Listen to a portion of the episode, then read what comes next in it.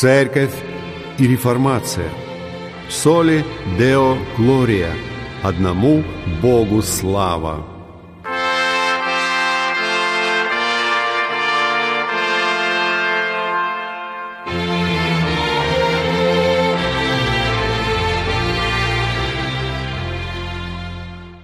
Здравствуйте! Вы слушаете передачу «Церковь и реформация». И с вами ее ведущий пастор Максим Фокин. Сегодня речь пойдет о богословской системе, именуемой диспенсационализмом. Диспенсационализм – это богословская система, разделяющая прошлую и будущую историю человечества на отдельные, изолированные периоды или диспенсации. Диспенсационализм – довольно новое течение в богословии. Он появился только в XIX веке, когда некоторые протестантские теологи систематизировали представления о содержании диспенсации или исторических периодов и уточнили их количество. По аналогии с днями творения их получилось шесть, а седьмой посвящен благодарению Бога. Наибольшую известность получила трактовка диспенсации англиканским священником Джоном Нельсоном Дарби. Диспенсионалистскими теологами подчеркивается особая роль Израиля – который не отождествляется ими с христианской церковью. Противоположность диспенсионализма – теология Завета, которая учит, что есть только один народ Божий. Чтобы лучше разобраться в этом вопросе, обратимся к статье Фреда Клета. Позвольте мне ясно сказать, что я люблю своих братьев-диспенсионалистов и стою с ними рядом в проповеди Евангелия. Я согласен, что есть множество прекрасных, лучших, чем я, христиан, которые придерживаются этой позиции. Я сам бывший диспенсионалист. Я изучал по этой доктрине Библию, но после интенсивных исследований, молитв и рассмотрения различных точек зрения я отказался от этой позиции, на мой взгляд, как неверной и небиблейской. Я увидел опасные ошибки диспенсионализма – как богословие, и хуже всего то, что он унижает Мессию и умоляет его крест, хотя и не намеренно. Я люблю своих братьев и считаю их жертвами, а не врагами, даже тех, кто распространяет эту систему и возводит злобные обвинения на богословие Завета. Почему же я считаю, что диспенсионализм так опасен? Иисус является центром и конечной целью всего творения и искупления.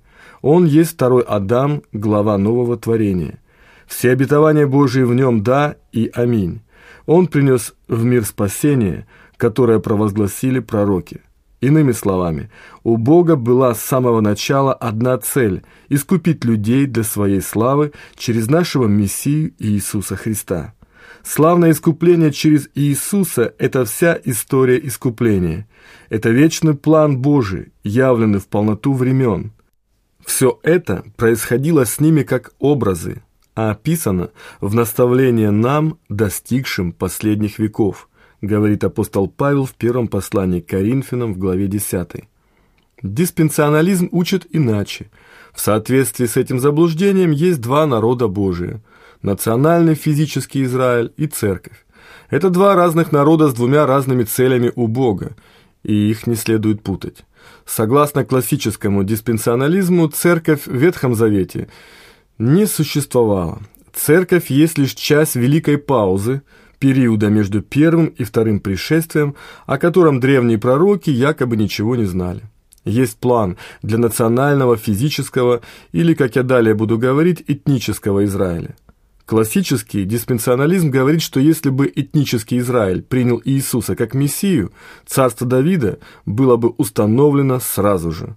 Поскольку Иисус был отвергнут и распят, царство было отложено, и спасение пришло к язычникам. Таким образом, церковь, состоящую из евреев и язычников, не следует путать с Израилем.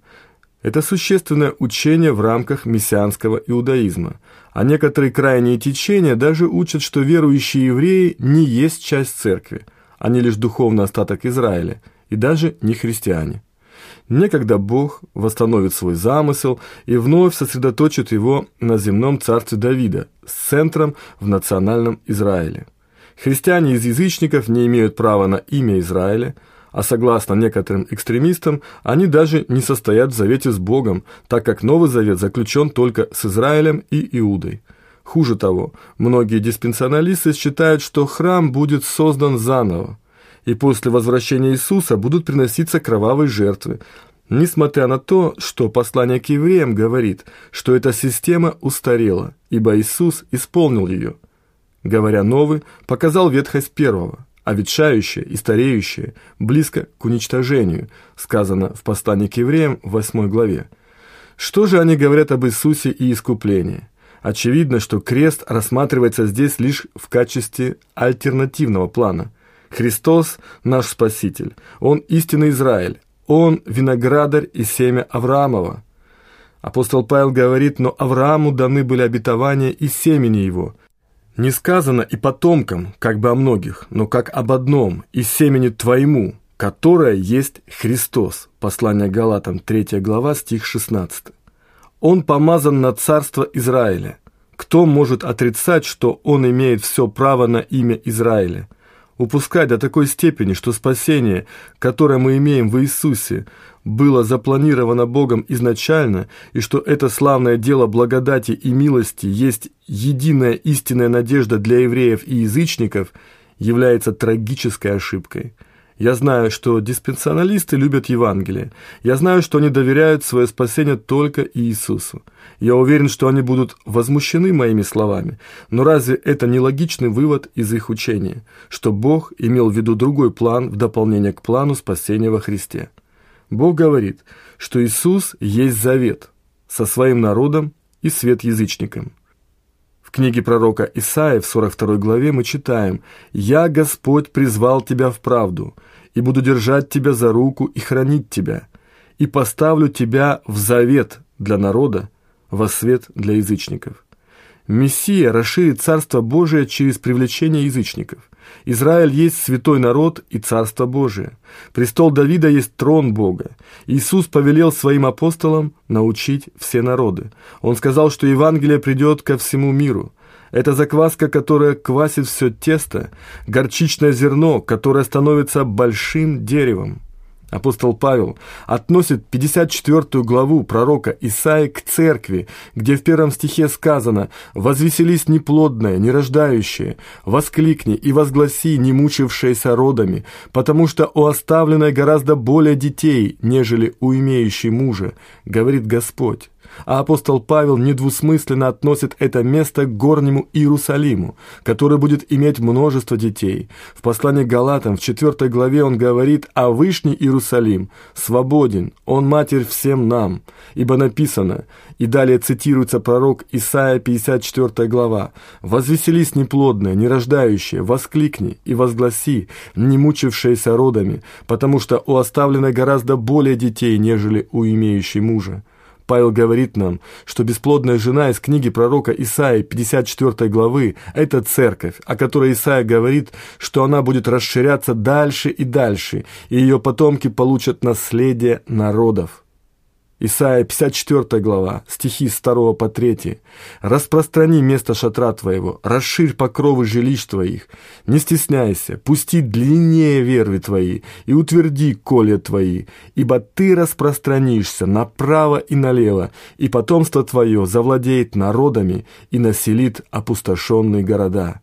Во исполнение этого пророчества Евангелие овладевает различными народами, превращая язычников в детей Авраама, по вере в Иисуса Христа. Иисус уже восстановил храм и Иерусалим. Мы и есть храм, в котором Иисус есть краеугольный камень. Церковь есть святой град Божий Иерусалим. Она славна в очах Божьих, сказано, но вы приступили к горе Сиону и к ограду Бога живого, к небесному Иерусалиму, и тьмам ангелов, к торжествующему собору и церкви первенцев, написанных на небесах, и к судьи всех Богу, и к духам праведников, достигших совершенства, и к ходатаю Нового Завета Иисусу, и к крови кропления, говорящей лучше, нежели Авелева. Послание к евреям, глава 12. Прочтите это снова. Церковь есть Сион, церковь есть Иерусалим небесный. Спасение, принесенное Иисусом, всегда в центре ее, ибо Иисус в центре всего, что Бог сделал, делает и будет делать. Этнический Израиль существовал ради мессианского спасения и восстановления всего. Израиль был создан ради рождения Мессии Иисуса и вести об искуплении мира. Как ни парадоксально, диспенсионализм, который ставит в центр спасения не Христа, а этнический Израиль и радуется тому, что евреи вернулись на родину, учит, что миллионы евреев будут уничтожены там. Почему диспенсионализм столь ошибочен? Он имеет тенденцию принижать славное дело Иисуса. Он обкрадывает церковь в славе, ей данной. Мне очень жаль наших заблуждающихся братьев. Я против этой системы, ибо я люблю Иисуса и людей. Я против диспенсионализма, ибо я люблю совершенное дело Христа на кресте – я против него, потому что он умаляет крест, делая его лишь альтернативным планом, потому что он обманывает этим наших братьев, за которых умер Христос. Это не просто вопрос о том или ином понимании тысячелетия или толковании пророчеств. Это связано с центральным вопросом о целях Бога в искуплении. Это не мелочь. Нет разных планов, есть только один план – Иисус и Его Царство. Остается один вопрос. Закончил ли Бог с евреями как народом? Нет. Есть ли еще надежда для этнического Израиля? Да. Евреи не вернутся на свою землю, чтобы там погибнуть.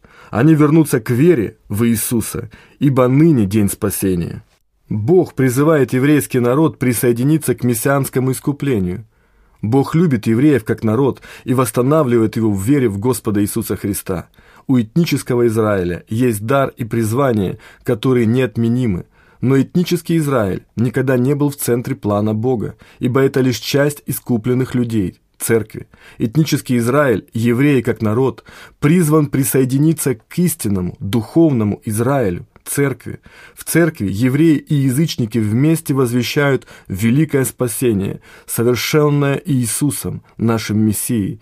Только тогда, когда еврейский народ вернется в лоно духовного Израиля, он найдет источник своего бытия – истинную сущность детей Авраама. До его возвращения церковь в некотором смысле не полна, ибо природные ветви разошлись. Мы молимся и трудимся ради того дня, когда евреи, как народ, вернутся к царю Иисусу и присоединятся к его церкви в провозглашении благой вести.